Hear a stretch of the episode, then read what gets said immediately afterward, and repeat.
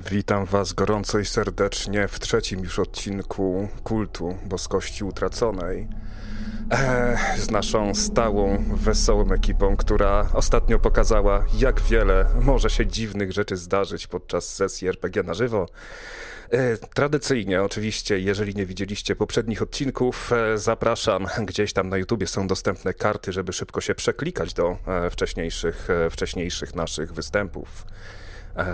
Natomiast teraz wrócimy do Krzyżowa, a w zasadzie jego okolic. Kolumna z samochodów w zasadzie bezgłośnie pokonywała opuszczoną drogę. Na asfalt zaczęły się wżerać, zaczęła się wżerać roślinność, trawa zaczęła go przebijać. Trzy samochody, dwa wany i jeden jaguar. Wszystko elektryczne, cichuteńkie. Słychać tylko i wyłącznie cięte powietrze oraz e, szum opon stykających się z coraz bardziej nierównym asfaltem.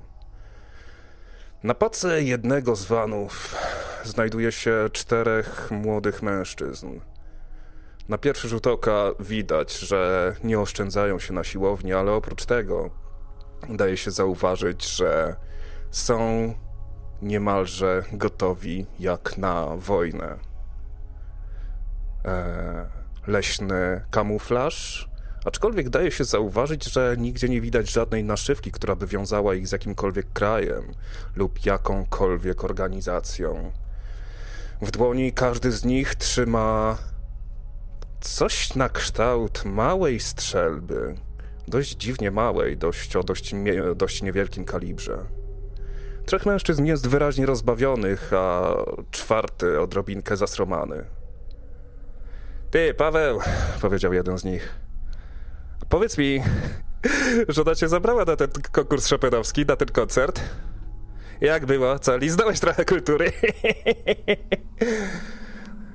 Koleś przetarł sobie twarz ręką ubraną w, e, w ciężką rękawicę. Mówi, chłopaki, ja rozumiem.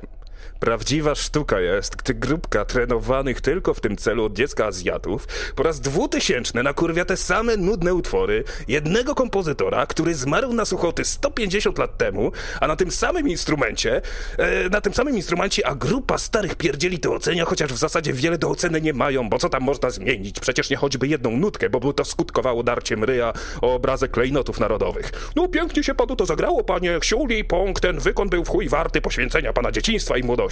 Jak taki po dwudziestu latach zwycięzca konkursu idzie sobie na dziwki, żeby odreagować to tra- tę traumę, to od razu wielki skandal. Jak on mógł? Przecież k- kiedyś wygrał w Chopina zawody. Chłopaki zarechotali, ale po chwili zostali, zostali upomnieni z e, kabiny. Ciszej tam! Kończy to pierdolenie o Chopinie, zaraz będziemy na miejscu, wjeżdżamy na cicho. Kolumna z samochodów zjechała w lewą stronę. W stronę chatki, z której e, widać było e, w, w, e, chatki z otwartymi drzwiami, przez którą widać było padające z wewnątrz światło.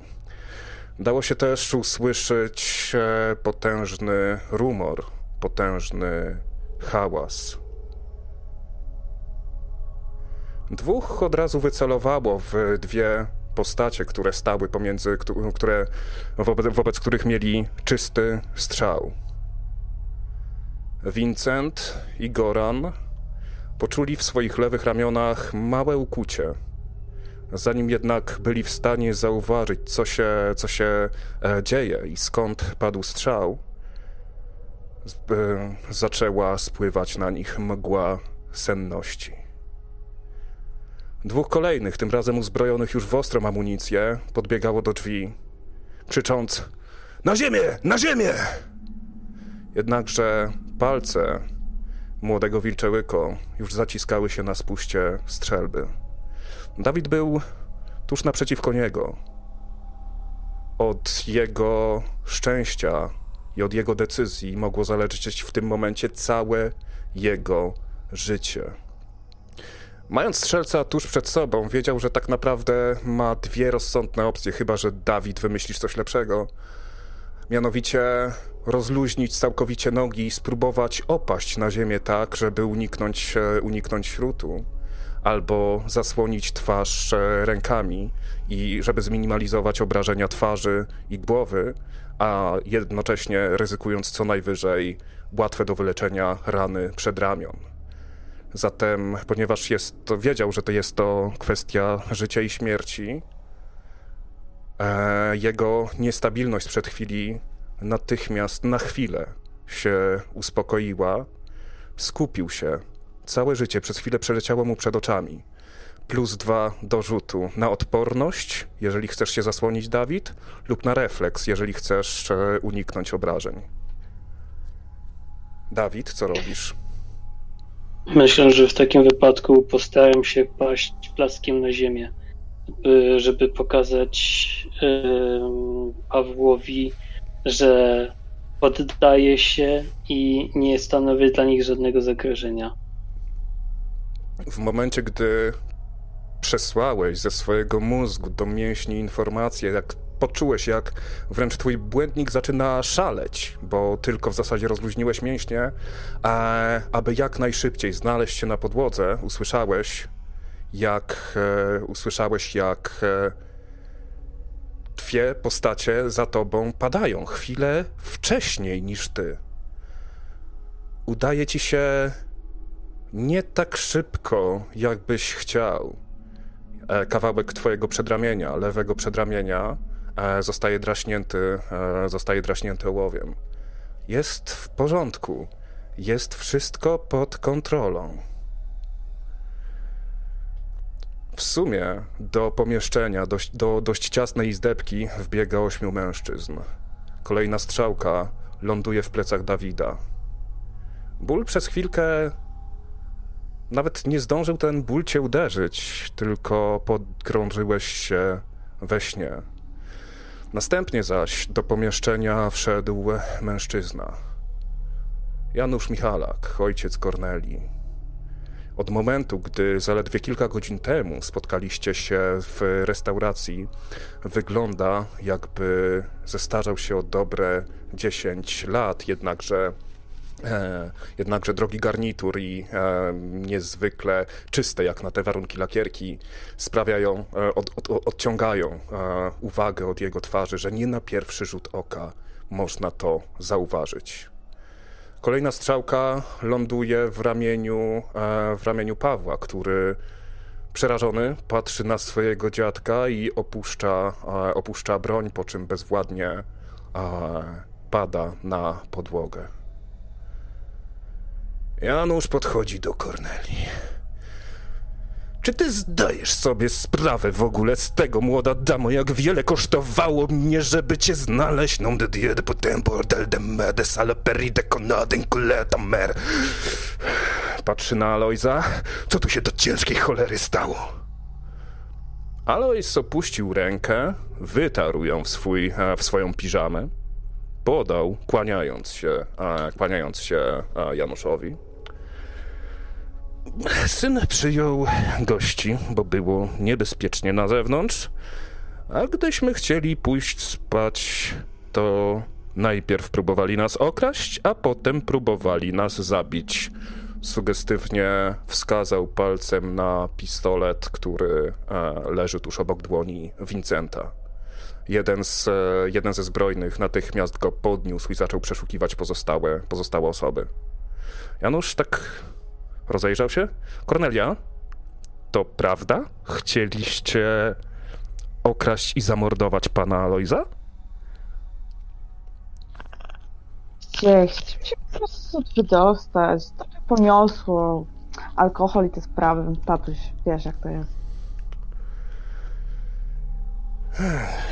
Janusz wziął głęboki oddech, rozejrzał się, rozchylił połę marynarki, po czym wyciągnął z niego małe, srebrne pudełeczko. Otworzył je, w środku znajdowała się mała strzykawka. Natychmiast wbił ją w serce Kornelii, przytrzymując ją, żeby zbyt boleśnie nie upadła na podłogę. Wybacz, słodko, ale dorośli muszą teraz rozwiązać parę problemów. Panie Alojzy, zatem całość pogrążyła się we mgle i szkarłacie.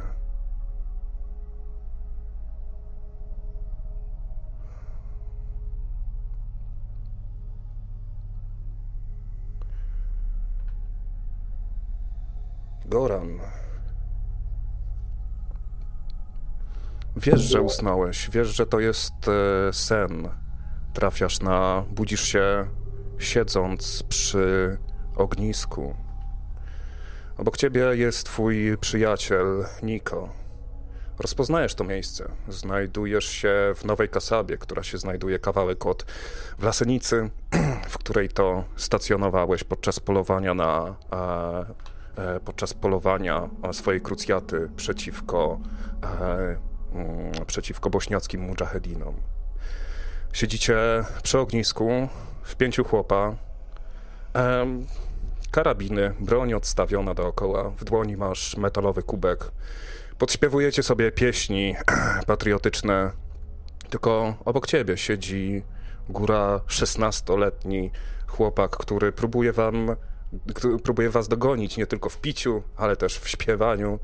W pewnym momencie, gdy śpiewa Nexevidi, Niko Kseneboje, głos mu się łamie. Że im dejdę kuci swojej mami, swojej mami. Co robisz, Goran? Wiem, że to jest ten... Jak czuję kontakt z rzeczywistością? Na ile to jest dla mnie ten świadomy, a nieświadomy sen, że tak powiem?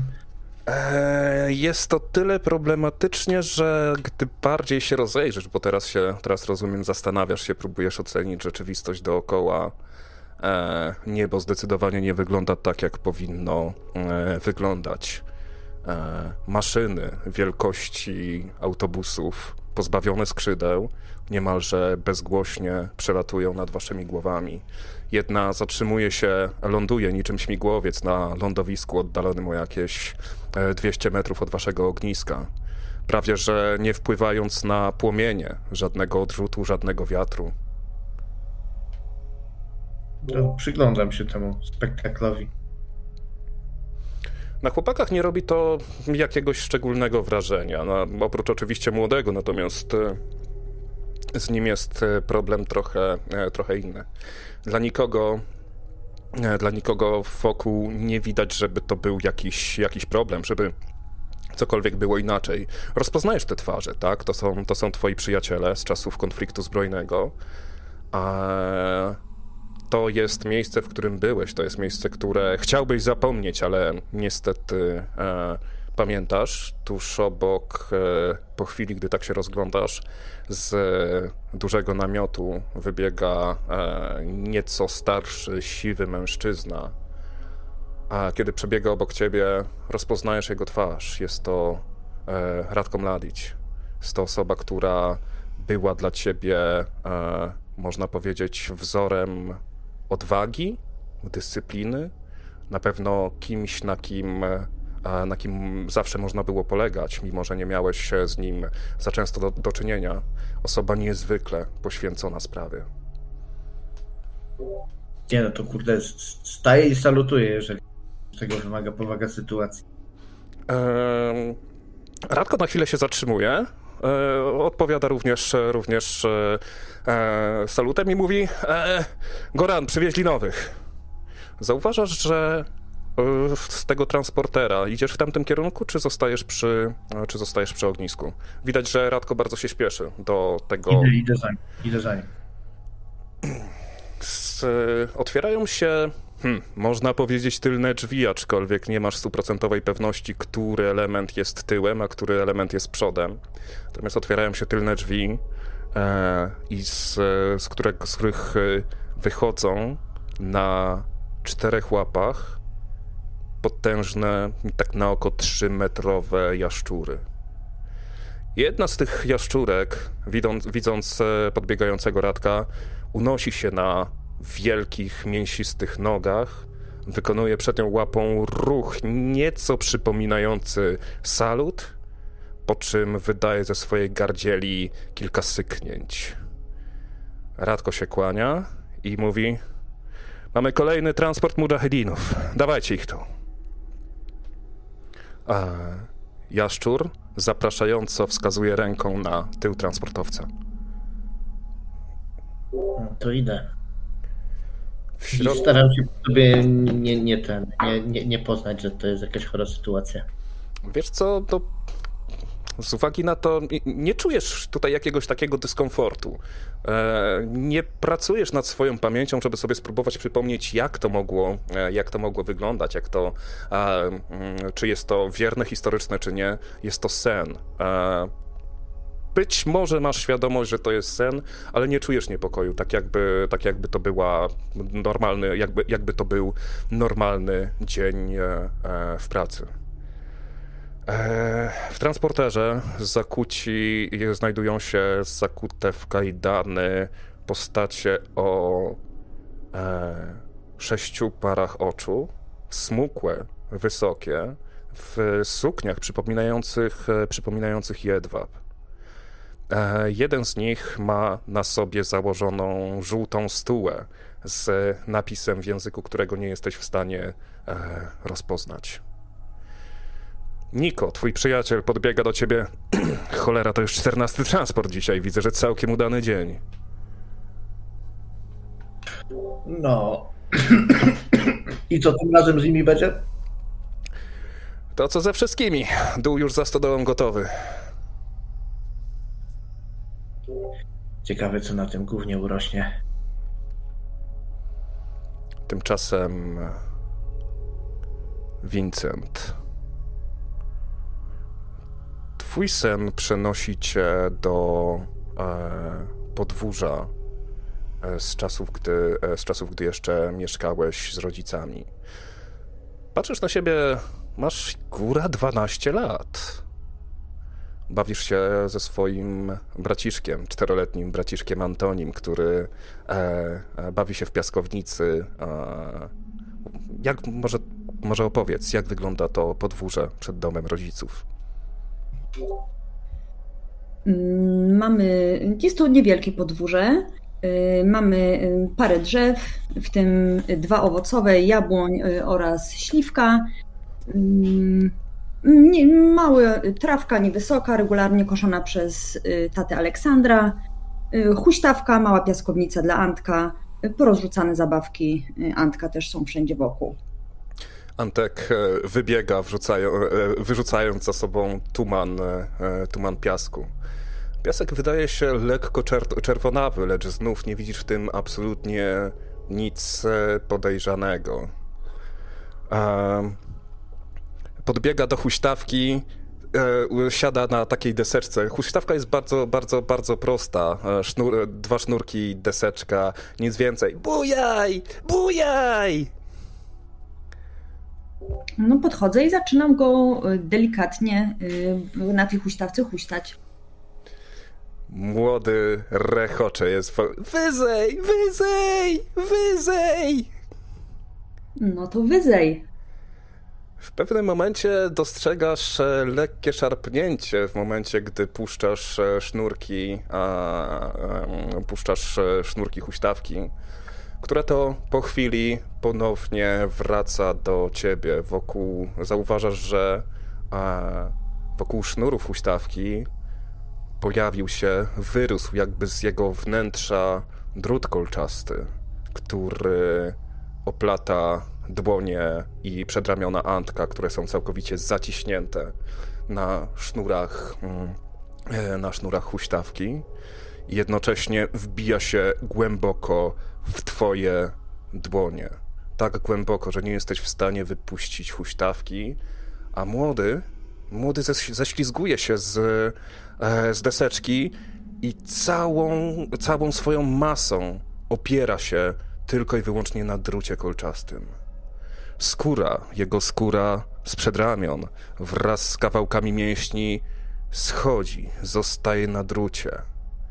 Młody upada na piach i zaczyna płakać.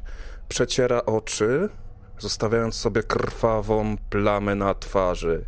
Czemu nie bujas, powiem mamie! I ucieka, zupełnie jakby nie robiąc sobie żadnego wrażenia z tego, co przed chwilą się stało. Mimo wszystko próbuję wyswobodzić dłonie z, z tego drutu kolczastego, wiedząc, że na pewno będzie mnie to potwornie bolało. Im bardziej próbujesz, tym ból coraz bardziej cię pokonuje. Dawid, budzisz się przy swojej kochance, przyjaciółce Natalii. To jest ten dzień, w którym... To jest ten dzień, pamiętasz dokładnie, to jest ten dzień, w którym zamiast pójść do pracy, zostałeś, zostałeś u niej. Dziewczyna uśmiecha się do ciebie, całuje w policzek i mówi: to ile zarobiłeś na ich sprzedaniu? Co robisz? Pytam się jej, o czym ty mówisz, na jakim sprzedaniu? A przecież cały wieczór mi opowiadałeś, jak to, jaki to masz super interes z, z, lokalnym, z lokalnymi antyterrorystami, żeby rozbili. Będziesz miał trochę więcej czasu dla mnie, e, e, więc wiesz, wyjedziemy gdzieś. E, tylko powiedz, tylko powiedz, kiedy dostaniesz pieniądze za to? Pieniądze, tak. Um, dzisiaj odbiorę je wieczorem. Przez chwilkę wygląda, jakby Natalia chciała ziewnąć, ale jej usta otwierają się niemalże do całej wielkości, do całej powierzchni twarzy. Jej zęby momentalnie wydłużają się i zaostrzają. Słyszysz niemalże demoniczny krzyk: nigdy więcej mnie nie okłamuj! Kornelia, poczułaś iluzję, poczułaś wpływ, obcy wpływ na swój sen, ale doświadczenie sprawiło, że byłaś w stanie to przezwyciężyć. Znajdujesz się w japońskim ogrodzie, na wygodnej sofie wyścielanej atłasem. Przed tobą znajduje się taca z dopitą w połowie filiżanką herbaty, strzykawką, fajką z opium i kilkoma kreskami jakiegoś proszku różowego, takiego trochę ciemno, ciemno-różowego. Widzisz, że jesteś otoczona drobnymi kobietami ubranymi w kimona z wymalowanymi twarzami na biało. Niektóre z nich mają y, zamalowaną, zaznaczoną na czerwono dolną wargę, kilka zaś ma tylko i wyłącznie taki mały skrawek pośrodku dolnej wargi zaznaczony na czerwono, reszta twarzy zaś jest y, biała. Rozglądając się dookoła, zauważasz, że twoi towarzysze y, leżą kompletnie odurzeni tuż obok, y, tuż obok ciebie, również otoczeni przez te, y, przez te kobiety. Rozglądasz się i może nie do końca rozpoznajesz to miejsce, natomiast, natomiast wiesz, że to może, że to jest pałac Yoko Sakai, sennego wędrowcy, który, kobiety, która była gejszą w osiemnastowiecznej Japonii i dzisiaj ma swoją domenę w świecie snów. Nie przypominasz sobie, nie przypominasz sobie zbyt wiele z zasad, natomiast taką fundamentalną podstawą, która, do której wszyscy się muszą stosować, która, e, e, która pani Sakai sobie bardzo ceni, jest szacunek, choćby miał się przejawiać nawet włazidóbstwem, aczkolwiek podpa- podpa- podpad- podpadnięcie jej może się skończyć bardzo, bardzo poważnie. W świecie bóstw Yoko Sakai nie jest szczególnie wysoko postawiona, natomiast dopóki znajdujesz się w jej domenie, dopóki znajdujesz się w jej pałacu, dopóki wszyscy się tam znajdujecie, jesteście całkowicie od niej zależni, od jej łaski i to tylko od niej zależy, czy was wypuści, czy przekształci was w jednego ze swoich tysięcy niewolników. Kobiety, które cię otaczają, nie zauważają, że albo nie zauważają, że wybudziłaś się z narkotycznego snu, albo ich to za bardzo nie obchodzi, aczkolwiek daje się odczuć dreszcz na plecach, jakby coś zimnego, obrzydliwe, obrzydliwie zimnego przeleciało. Jakiś taki maleńki podmuch. Co robisz, Kornelia?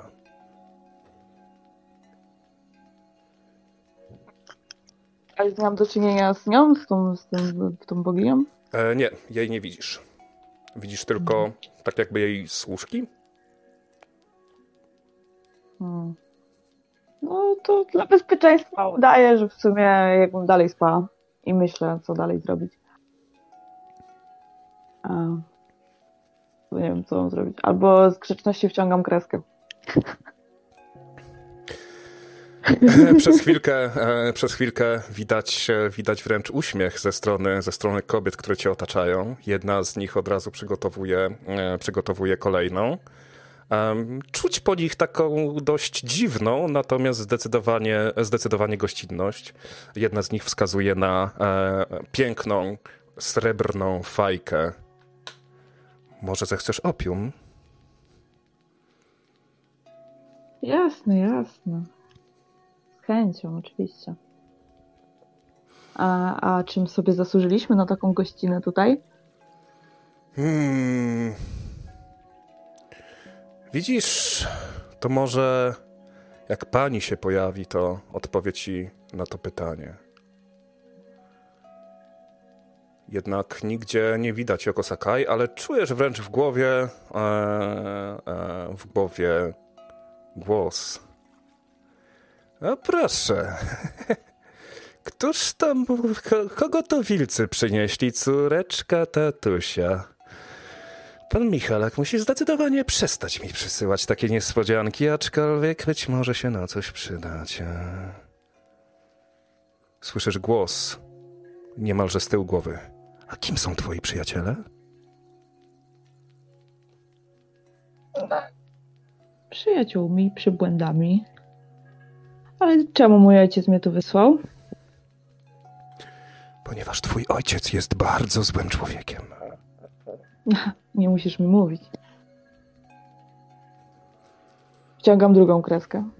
Coś, coś jak duch, jak fioletowa chmura pojawiła się, zakłębiła nad, nad tym łóżkiem, po czym uderzyła w podłogę, rozprzestrzeniając się, robiąc gęsty dym w promieniu kilkunastu metrów, który niemal natychmiast się rozmył. E, Goran, Vincent, Dawid, w momencie e, wy, wybudzacie się ze swoich snów. Ostatni punkt, w którym opisywałem wa, wam wasze sny, to jest moment waszego wybudzenia.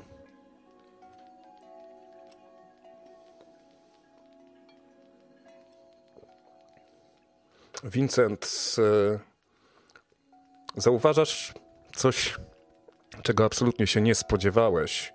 Mianowicie twoja fizyczna postać tutaj jest dokładnie taka sama, jak wtedy we śnie. Masz dwanaście lat. Goran, ty też jesteś dużo młodszy. Masz, masz na sobie mundur. Jednakże jeden mały detal, gdy próbujesz sięgnąć do, po swojego wiernego przyjaciela do kabury zawieszonej przy pasie, znajdujesz tam plastikowy pistolet na wodę. To jest k***a.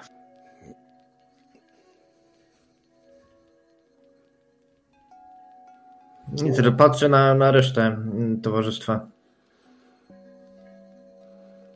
Kornelia wciąga kreskę, popalając to, popalając to fajką. Rozpoznajesz zapach opium, palonego opium.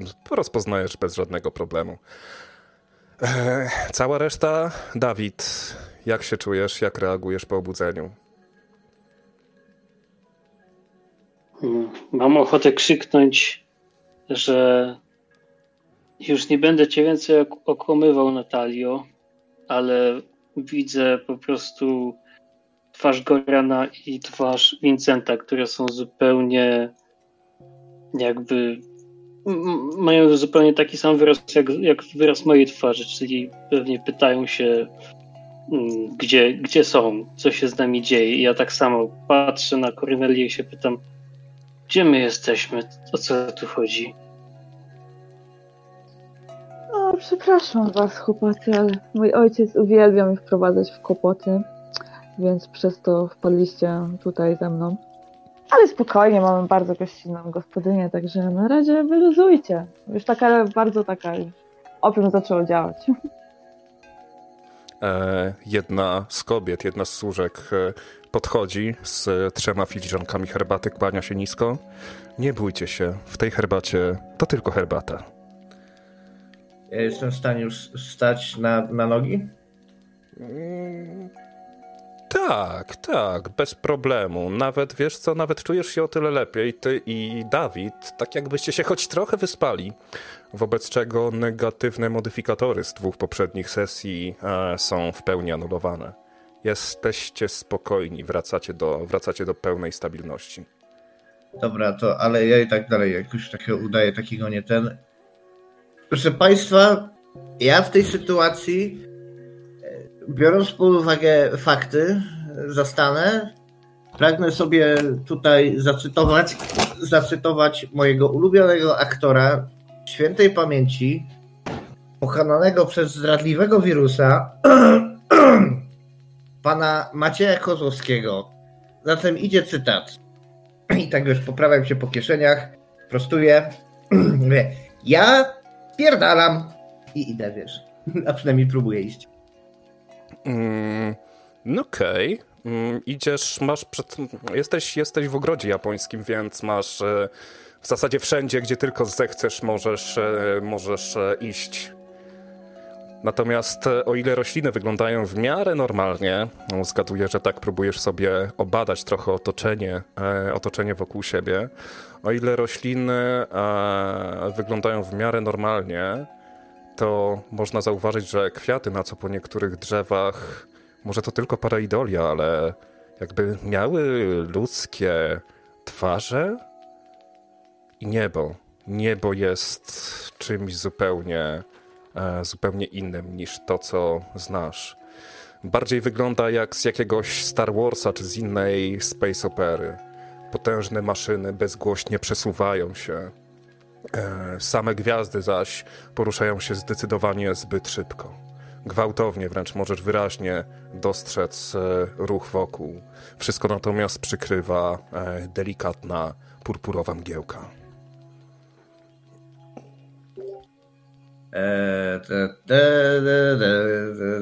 Ponuczę jakieś rzeczy tam wojskowe i się dalej będę przechadzał. Pierdolę wszystkich dookoła i wszystko, nie? To jest jakieś chore.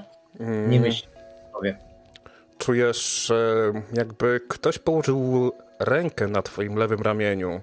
Niezwykle łagodnie, delikatnie, a jednocześnie e, igły zimna przeszywają twój bark. Powiedz mi, Goran, czego potrzebujesz? Co mogę dla ciebie zrobić? Ja potrzebuję nie dwunastu kroków, ale tak przynajmniej szesnastu.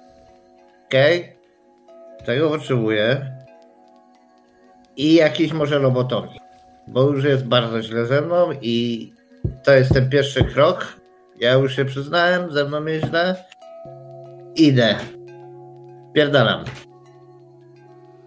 Czujesz, jak ta delikatna dłoń zamienia się w niesamowicie silny u- uścisk e, twojej kurtki, która potężną siłą szarpie cię do tyłu i rzuca na dziesięć metrów wstecz. Po pierwsze, nie przeklinaj w moim domu, chłopcze. A po drugie, ja zdecyduję, kiedy pójdziesz. Zrozumiano? To, to, jak nie mogę gadać, nie mogę wyjść, to słucham, no. Ciągle... Nie widać źródła głosu. Ciężko jest, cięż, ciężko jest zweryfikować, sprawdzić, a skąd on dobiega. Czy to jest bardziej wasze własne wyobrażenie, ale tym razem wszyscy to słyszycie. Każdy czegoś potrzebuje. Ja też czegoś potrzebuję, bo zostałam... Moja cierpliwość się trochę skończyła. A wy mi możecie pomóc. Tylko nie wiem, jak mogę się wam odwdzięczyć. Dawidzie, czego ja... pragniesz? Ja staram się ruszać głową, jakby szukając źródła tego głosu i, i krzyczę: halo, kurwa, kto to? Po co, kurwa, tutaj chodzi? Gdzie my jesteśmy? Czujesz ogromny ucisk na twoje obie skronie. W moim domu proszę nie przeklinać, panie Dawidzie. Ucisk się e, roz... E, ucisk się rozluźnia. Z fioletowej mgły przed wami manifestuje się postać. Kobieta z całkowicie białą twarzą, lecz zamiast, lecz w miejscu ust i nosa ma namalowane, a być może wytatuowane, ciężko powiedzieć, kości, zęby i kość nosową. Jej włosy z czterema szpilami, pięknymi, zdobionymi, przypominają nieco rogi. W dłoni trzyma cieniutki wachlarz zakończony, połączony czterema e, szpikulcami. Jest, można by powiedzieć, figurę ma na, pre, na pewno niesamowicie imponującą, twarz trochę przerażającą, natomiast jest to niezwykle piękna młoda kobieta. Wybaczcie, rzadko mam, za rzadko mam do czynienia z e, takimi jak wy, a przynajmniej z takimi, którzy być może mają jakiś powód, do którego warto by było z wami porozmawiać. Mam nadzieję, że ta forma będzie nieco przyjemniejsza. I widać, że pokłania się zdecydowanie za nisko, zbyt z takim przera- prze- przedziwnym, dużym szacunkiem, jakby naprawdę było jej przykro, że was nastraszyła. Nie zdawała sobie sprawy z tego, że jej, e, jej forma w postaci mgły będzie dla was aż tak niestrawna. To ja szybko wstaję, wiedząc, że chłopacy mogą wszystko znowu zepsuć i wiedząc, że z bogami i demonami lepiej e, za długo o potrzebach nie dyskutować, to się kłaniam też i mówię: bardzo dziękujemy. Bardzo z chęcią też tobie pomożemy, w czym potrzebujesz, a jedyne, co za to chcemy, to wolność, żebyś później nas stąd wypuściła. O, proszę, jednak kultura w narodzie nie ginie.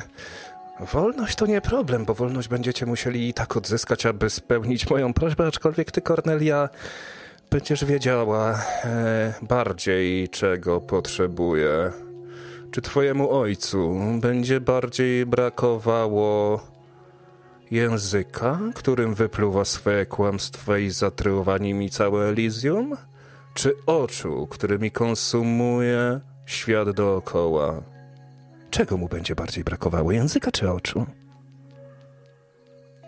Języka. Uwielbia wydawać rozkazy, także myślę, że języka, tak. Ponownie się pokłoniła. Hmm.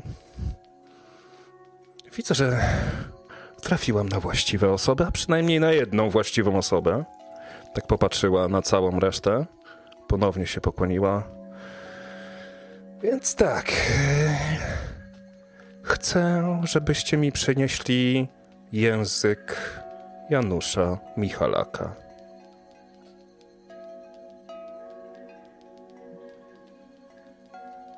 A można prosić końcówkę peselu, żeby było wiadomo, o którego chodzi?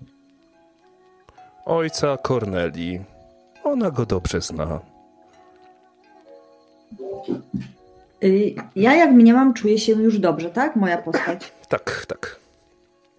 Zatem patrzę się na tę postać i mówię: przepraszam najmocniej, ale czy ktoś może mi wyjaśnić, co się tutaj dzieje, gdzie jesteśmy, kim jest pani, co się w ogóle dzieje? Oczywiście. Gdzie... Mogę... Oczywiście, gdzież moje maniery? Yoko Sakai, pani snów. Vincent Schulz, prywatny detektyw. Czym zajmuje się pani? Chyba na balu przebierańców. Morda, Gor- Goran. Czym się pani zajmuje? Co, co to jest? Co to jest? Co to jest za gówniarz tutaj? Czujesz, e, e, czujesz Goran, jak e, jakby jakieś igły wbijały ci się w usta i po chwili zauważasz, że e, twoje usta w trzech miejscach są zaszyte fastrygą. E, e, e. bardzo nieładnie przerywać, jak ktoś mówi. Dobra, do mnie, ja mam jakieś poczucie, że to jest realne czy nierealne? Jest cholernie realne. Jest cholernie realne. Czujesz fizyczny ból, jak próbujesz to rozciągnąć. Czujesz, jak nić cię pije w usta. Nie jest to jakaś mocna, jakaś mocna nitka, natomiast samą gębą tego na pewno nie zerwiesz. No, cała sytuacja, nie? Tak ogółem. Czy ja mam, wiesz... Czuję, że mam wszystkie klepki. O, tak to ujmę. Bo we śnie to wiadomo, że się nie ma, nie? A tak na, na serio? Wiesz co... Nie dostrzegasz nierealności. Nie dostrzegasz nierealności tej, tej sytuacji. Hmm. Wydaje mi się, że... Hmm. Nie czujesz, nie wiem, jakiegoś, jakiegoś zagrożenia, żeby to było coś bardzo nie tak. Tak jakbyś wstąpił w jakieś dziwne, absolutnie dziwne miejsce... Ale tutaj tak po prostu jest. Tutaj tak jest i przypominają ci się czasy wojny, przypominają ci się czasy, w których różne rzeczy widziałeś i różne rzeczy ci się kręciły gdzieś dookoła, dookoła głowy. I czasami widok, nie wiem, rozprutego dzieciaka z, z jelitami na wierzchu był całkowicie normalny. Mimo, że wiedziałeś, że to, to nie tak powinno być, to nie powinno, nie powinno w ten sposób działać, ale, ale tak jest, tak po prostu jest, takie tutaj panują, takie tutaj po prostu panują zasady. A nie czujesz, żeby cała ta wizja była w jakikolwiek sposób niespójna, a wiesz, że gdy traciłeś nad sobą panowanie ewentualnie, ewentualnie kiedy wypiłeś za dużo, to jednak twoje wspomnienia czy twoje postrzeganie świata było no po prostu niekonsekwentne. Miałeś w tym dziury, zapominałeś fragmentów albo one w ogóle się nie zdarzały. Tutaj tak jakbyś siedział w japońskiej restauracji, e, rozmawiał, e, rozmawiał z ludźmi, a to, że z chmury wyjawiła się niezwykle piękna kobieta, widocznie tak tutaj jest. Okej, okay, dobra, no to już nie fika mnie. Jak już tak czuję, że to się dodaje, to się dodaje. Mhm. A ja chciałem zapytać, jak ze mną? Czy mi się wydaje, że to, co widzę, to jest sen? No, podobnie jak w przypadku Gorana. Mm, ze względu na to, ty w swojej po historii postaci na pewno miałeś trochę kontaktów z narkotykami. A jesteś w stanie odróżnić psychozy i halucynacje, które są spowodowane jakimiś zaburzeniami, czy nawet, nie wiem, jakąś sytuacją, że dostałeś kiedyś się bardziej w głowę, straciłeś przytomność, w jakiejś bójce oczywiście, a, i um, daje się za, i e, byłeś w stanie to odróżnić, tak, że tutaj brakuje ci jakiegoś, jakiegoś fragmentu w życiorysie. Tutaj tego nie ma. Jest to obce, jest to cholernie dziwne, ale z drugiej strony... Powietrze pachnie normalnie, świeżymi kwiatami. Herbata też pachnie niezwykle pięknie. Dym, opium też oczywiście swój zapach wydziela. Czujesz też, że się pocisz myśląc o tym, o tym wszystkim.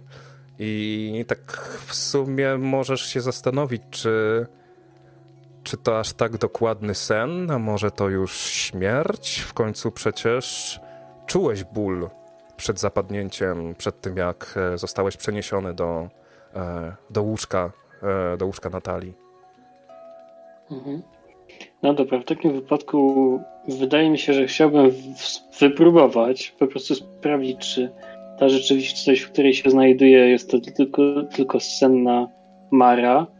I chciałbym sobie wyobrazić, że przed mną w tym momencie pojawił się Janusz Michalak. Mm, okej. Okay. Twoja wyobraźnia pracuje całkiem spoko. Gdy zamykasz oczy, jesteś w stanie sobie przypomnieć jedną, e, e, przypomnieć jego, e, jego postać.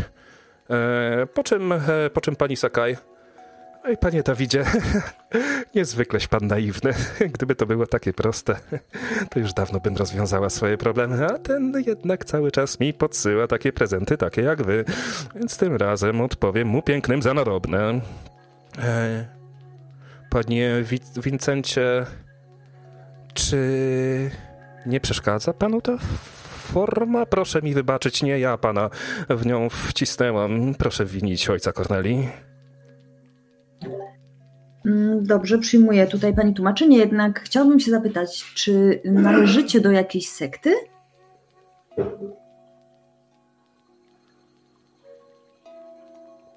A czym według pani jest sekta? Sekta, no, ugrupowaniem zazwyczaj religijnym, yy, które wykorzystuje naiwność oraz bezradność ludzi do własnych celów. Oj, nie, nie, nie, nie, nie. Naiwności i bezradności nigdy, ale jeżeli ktoś zechce, ma wolę, by stać się narzędziem, wówczas takim narzędziem się może stawać, bo nie każdy zasługuje na to, co tak szumnie nazywacie tam wolność, nie mając absolutnie pojęcia, czym wolność jest. Aczkolwiek co do samej religii, czy jeżeli sam Bóg kroczyłby ulicami Krzyżowa, można byłoby go dotknąć, z nim porozmawiać, postawić mu piwo, ukraść samochód. To czy w dalszym ciągu byłaby to religia? Czy może zwykła rzeczywistość?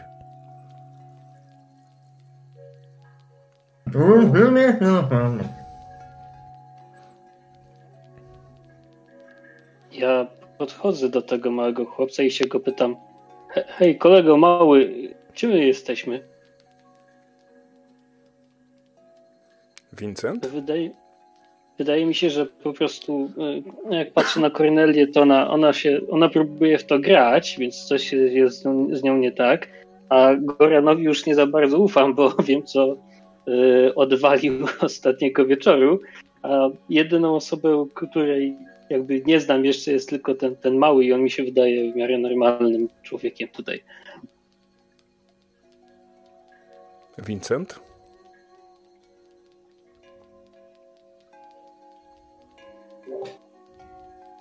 Ja zwracam się do pani Sakai znowu. Pani Sakai, czy mogłaby pani podać chociaż jeden argument, który by był za tym, że dlaczego mamy przynieść pani język pana Janusza? Ponieważ pan Janusz nie potrafi korzystać ze swojego języka, ja go wykorzystam trochę lepiej. Życie jest darem.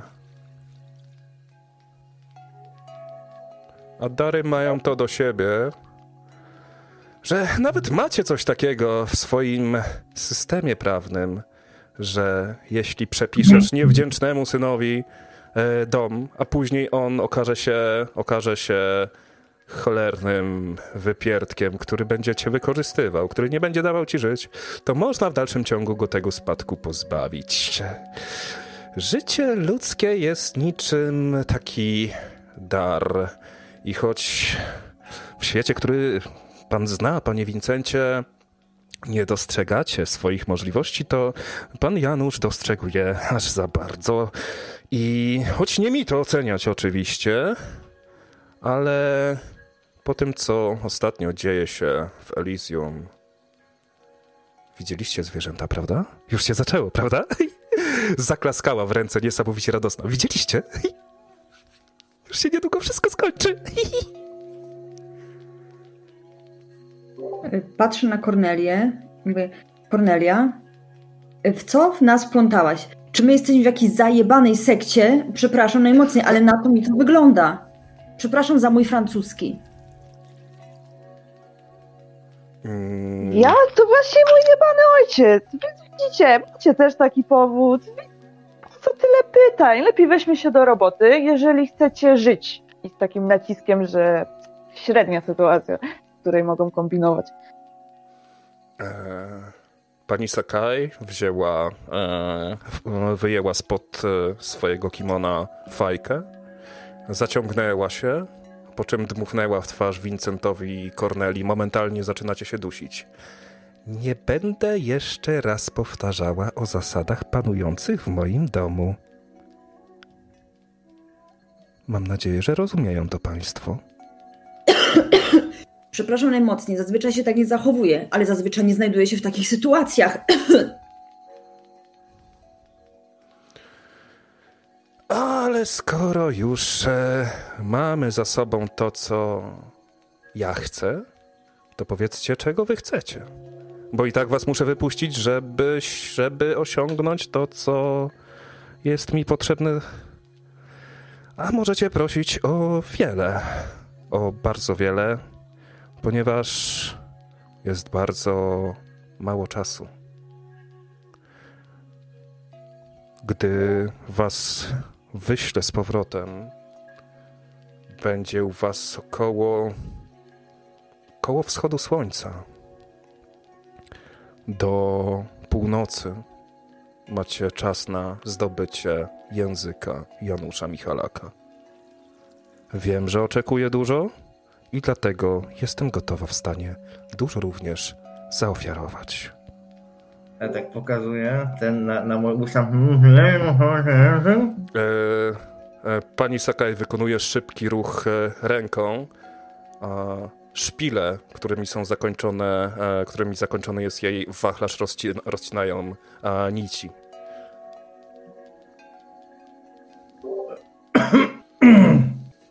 E, dziękuję bardzo. Widzę, że lekcja kultury zadziałała. Powinnam była zostać nauczycielką. No tu się tak kłaniam i kłania mnie. Czy mogę mieć malutką, malutką prośbę? Oczywiście, panie Goranie. Jak mogę panu pomóc? Ale to taka nietypowa, jak już tu jestem w tych takich dziwnych okolicznościach, to bym bardzo chciał zobaczyć Sirimę.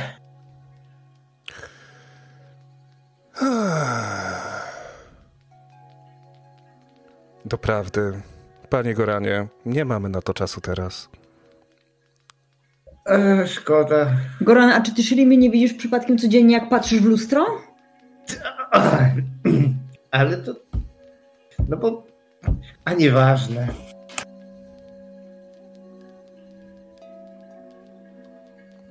Zatem... Jakie jest wasze życzenie, Kornelia? Jak, dziękuję. Jak mogę cię przekupić, byś zechciała skrzywdzić swojego ojca? Chociaż... A nie tak... musisz. Z tego, co widzę, to będzie dla ciebie czysta przyjemność.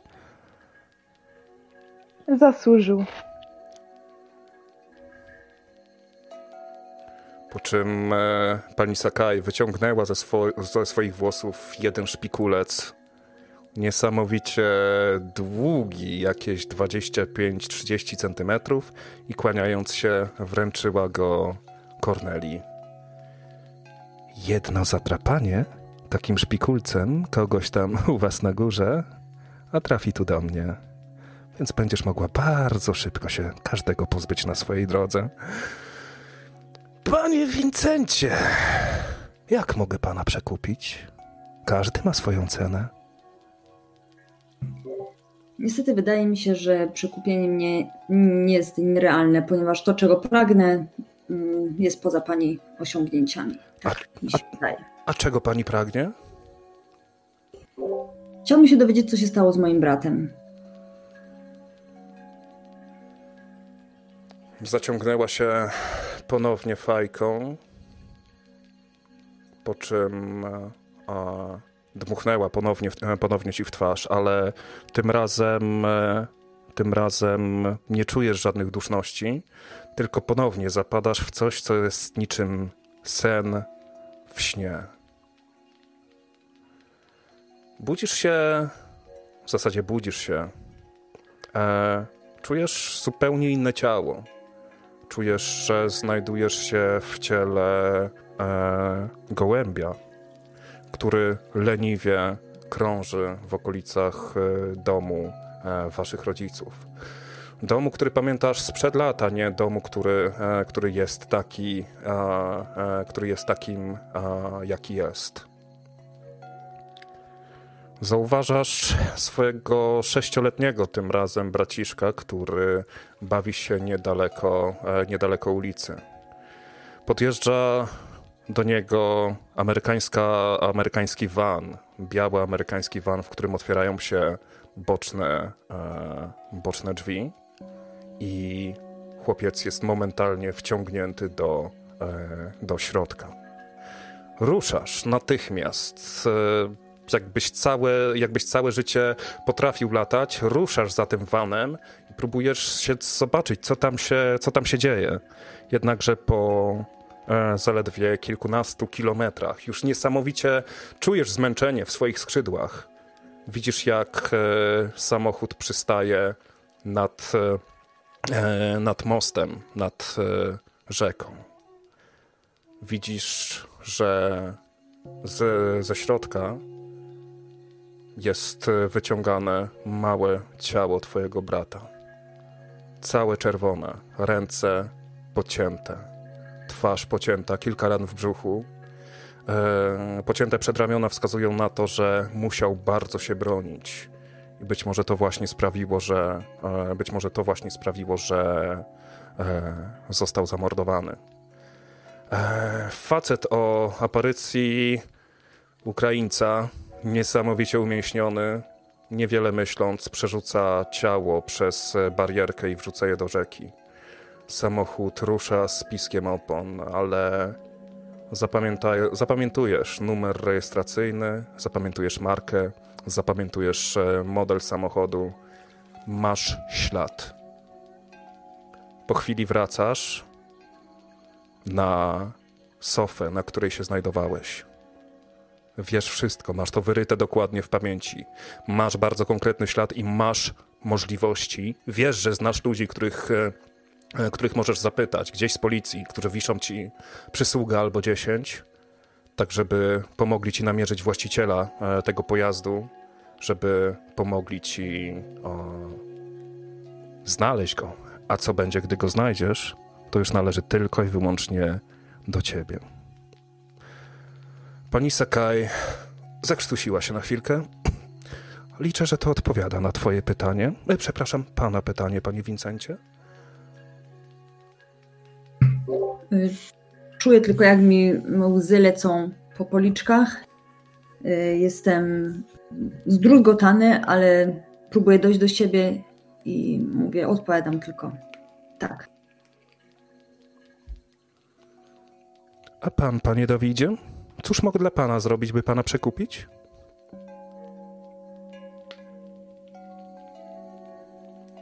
Skoro mm, nie udało mi się wyśnić sobie Janusza Michalaka w tym śnie, więc um, od, odpowiem po prostu, że chciałbym, żeby ten sen skończył się jak najszybciej.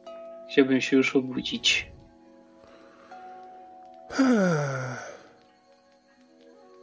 Dobrze, więc spojrzała, wyciągnęła kolejny szpikulec. Tym razem daje się zauważyć, że jest nieco krótszy i nieco cieńszy i wbiła go w krtań Dawida, który momentalnie nieprzytomny opadł na, opadł na łóżko. Spokojnie, nic mu się nie stało. Panie Goranie? Jaka jest pana cena? Chciałbym już nigdy nie być uzależniony. Hmm. Wiele w tym zależy od pana, ale wydaje mi się, że będę w stanie panu pomóc. Uzależniony, powiada pan? Wyciąga kolejny szpikulec z włosów. Został tylko jeden. Jej fryzura wyraźnie już ledwo się trzyma. Proszę dać mi rękę. I wystawia swoją dłoń. Czekaj, tak się waham chwilę. A tych skurwysynów. Nie, nie, nie, bo nie wiem, czy nie zmienię zdania. Przepraszam. A tych skurwysynów. Możesz mi, może mi pani pomóc ich dorwać? Pani chyba wie, o których chodzi. Daj pan rękę. No to daj rękę. Pochyla się nad twoją ręką, po czym nie wiadomo skąd w jej e, drugiej dłoni, która e, trzymała do tej pory tylko, e, tylko szpikulec, pojawia się talia kart. Zaczyna je powoli e, e, rozkładać, na, e, kłaść jedną po drugiej na twojej, e, na twojej ręce. Patrzy. Hmm. Wielu z nich już nie żyje. Zostało dwóch, Myślę, że tak. Myślę, że uda mi się ich do pana sprowadzić, lecz nie teraz, bo najwyraźniej teraz nie śpią, a władzę mam tylko nad tymi, którzy są w objęciach Morfeusza, jak to pięknie określiliście, więc jeżeli... Jeżeli dostarczysz mi język, dostarczycie mi język pana Michalaka, ugoszczę cię tutaj, poczekamy na właściwą okazję i sprowadzę ich do ciebie. Po czym, trzymając cały czas trzy karty w twojej dłoni, wbijasz pikulec w twoją, w twoją e, dłoń. Boli jak jasna cholera, wyciąga go i wręcza ci, cały czas e, zakrwawiony. E, Bierze karty, chowa je do talii i gdzieś, i po chwili talia ląduje gdzieś w kieszeni. A ten szpikulec jest pana lekarstwem na uzależnienie, ale nosi pana uzależnienie. Jeżeli pan kogoś nim, choć przez chwilkę, zadrapnie, przeniesie pan swoje problemy na kogoś innego, lecz proszę zważać, że nie mogę zapobiec temu, że pan znów nie trafi w ramiona swojego nałogu. Ale to diabła ze mną. Jak już złapię tych skurwysynów, to mogę się zapić. Tak coś przypuszczałam. A teraz, moi drodzy, chyba czas najwyższy, bym was odprawiła. Nieprawdaż?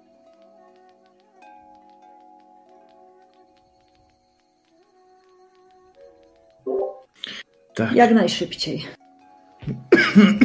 Dziękujemy. Kilka szybkich ruchów. I ponownie przypomina to nieco moment, w którym e, przypomina to nieco moment, w którym e, straciliście przytomność po, e, po, dostrzaniu, po oberwaniu strzałką. Jednakże wokół was pojawia się wizja mecha, jakby mechanicznego tunelu, w który jesteście wciągani, wsysani, który jest zimny. Ciężko się, ciężko się oddycha w środku. Ciężko jest znieść, znieść uderzenia powietrza, jakbyście poruszali się niesamowicie szybko. Po kilkunastu sekundach obłąkańczego lotu wizja zdaje się zaniknąć, a wy w czwórkę budzicie się w sypialni Kornelii. Kornelia leży na swoim łóżku, wy zaś na podłodze. Tylko Dawid, który trafił tutaj chwilkę, chwilkę wcześniej, jest minimalnie mniej rozkojarzony. I w tym miejscu, moi drodzy, postawimy sobie dzisiaj kropeczkę.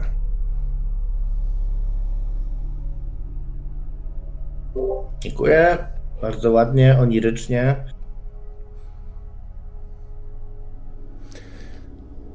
Zatem to był trzeci odcinek Puli Kości i autorskiego, autorskiego scenariusza Czas, czas zapłaty.